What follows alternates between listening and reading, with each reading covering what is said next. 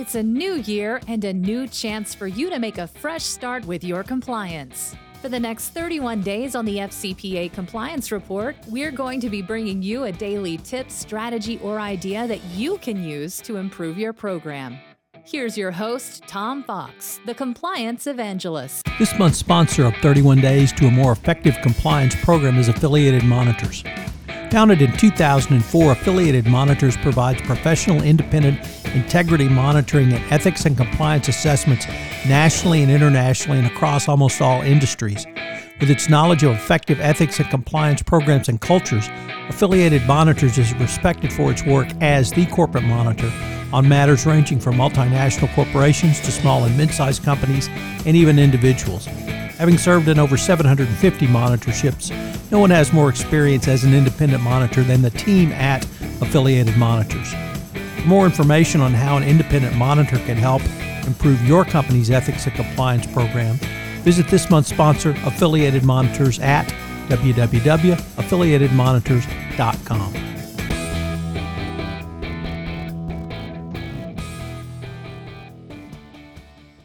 Name any catastrophic corporate failure, and every root cause analysis will show you there were silos which compliance could not break through to prevent the disaster. In the Boeing 737 MAX design failure, there was a siloed nature of the entire design, creation, training, regulation, and implementation team for the safety featured the failed MCAS system. At Wells Fargo, it was a siloed nature of the commercial banking group from other corporate disciplines such as legal, internal audit, human resources, and even the board of directors. The overriding theme was the number of compliance missteps that led to these disasters. While the siloed nature of these organizations led to a literal number of very small steps which contributed to the final disaster, it also demonstrated even more clearly why compliance must not only have a seat at the table, but must be embedded within your organization. Leaders need to develop the capacity to overcome these challenges on both the individual and organizational levels. This means providing training and support for interface work. The clear lesson for the compliance officer from these cases is that you must have visibility over your corporate operations to see how they all fit together. The answer is through looking horizontally in teamwork, relationships, product, design, creation, and most importantly, in operationalizing compliance. There are four key practices for the compliance practitioner to help do this. Number one, develop and deploy brokers. Many companies have employees who already excel at interface collaboration. These employees have experiences and relationships that span multiple sectors, functions, or domains. These are cultural brokers. Significantly, these cultural brokers promote cross boundary work in one of two ways by acting as a bridge or an adhesive. Bridge offers a go between, allowing people in different functions, regions, or corporate disciplines to collaborate. Bridges develop others' capacity to work across a boundary in the future without their assistance. Two, encourage people to ask the right questions. While the need for listening is a well known rec- recognized leadership tool, here it is also important for cross border or cross horizontal silo breaking. Inquisitiveness is a key component for the chief compliance officer. It's more than finding people who will ask questions, it also is about creating the process to help an organization have a safe place to ask questions. Get out and see the world through others' eyes. As a CCO, you should encourage employees to be curious about different groups and ask questions about their thinking and practices. You should also urge people to actively consider other points of view. People from different organizations don't always see things the same way. This can be true, or certainly is true, in a multinational organization subject to the FCPA. This goes beyond the simple prescription to have your code of conduct, policies, and procedures translated into local language. It means finding out what your employees think and why they believe so.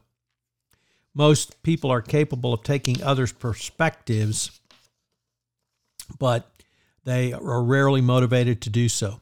Leaders can provide some motivation by emphasizing to their teams how much integration of diverse expertise enhances value creation. Number four, broaden your employees' vision. Boeing unwittingly encouraged employees not to look beyond their immediate environment, such as their function or business unit, as it might miss out on potential insights that they could obtain. As a CCO or business leader, you need to change this attitude. First, bring your employees together in diverse groups on initiatives and projects. Second, urge your team and other employees to explore distant networks by tapping into experts outside the organization. In today's economy, everyone knows that the ways to finding new ways to combine an organization's diverse knowledge is a winning strategy for creating lasting value. It is equally important to do so to prevent the type of culture which permeated both Boeing and Wells Fargo.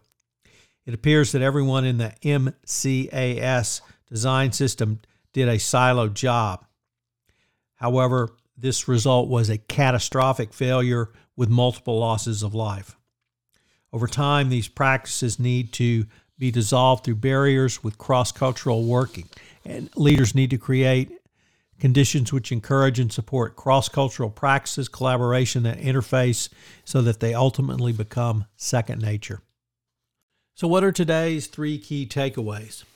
Well, I think Wells Fargo and Boeing both demonstrate that in any catastrophic corporate failure, which leads to extraordinary monetary and reputational damage, it is the siloed nature of communications which prevented others within the organization from finding out what the problem is. So, uh, uh, any root cause analysis of a uh, corporation and, and, really just name the corporation, whether it's in the FCPA world, Airbus, Ericsson, Walmart, uh, Goldman Sachs, it doesn't matter. It's siloed communications. Two, it is compliance that has to take the lead in cutting across these silos because only compliance can take the lead in helping create the necessary communication. And finally, number three, a speak up culture is mandatory in these situations. If there's not a safe place to raise your hand and ask questions, you're going to, by your very definition,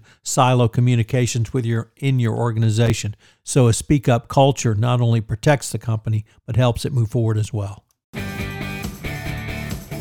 I hope you will enjoy the entire month on innovation and compliance in this month's offering of 31 days to a more effective compliance program. If I could ask you to do so, would you pass on to at least one person this podcast series on the nuts and bolts of compliance as I'm trying to expand my audience base for 31 days to a more effective compliance program. I hope you'll join me again tomorrow where I take up another topic in innovation in compliance. Thanks again for listening. 31 Days to a More Effective Compliance Program is a production of the Compliance Podcast Network. This podcast is a part of the C Suite Radio Network. For more top business podcasts, visit c-suiteradio.com.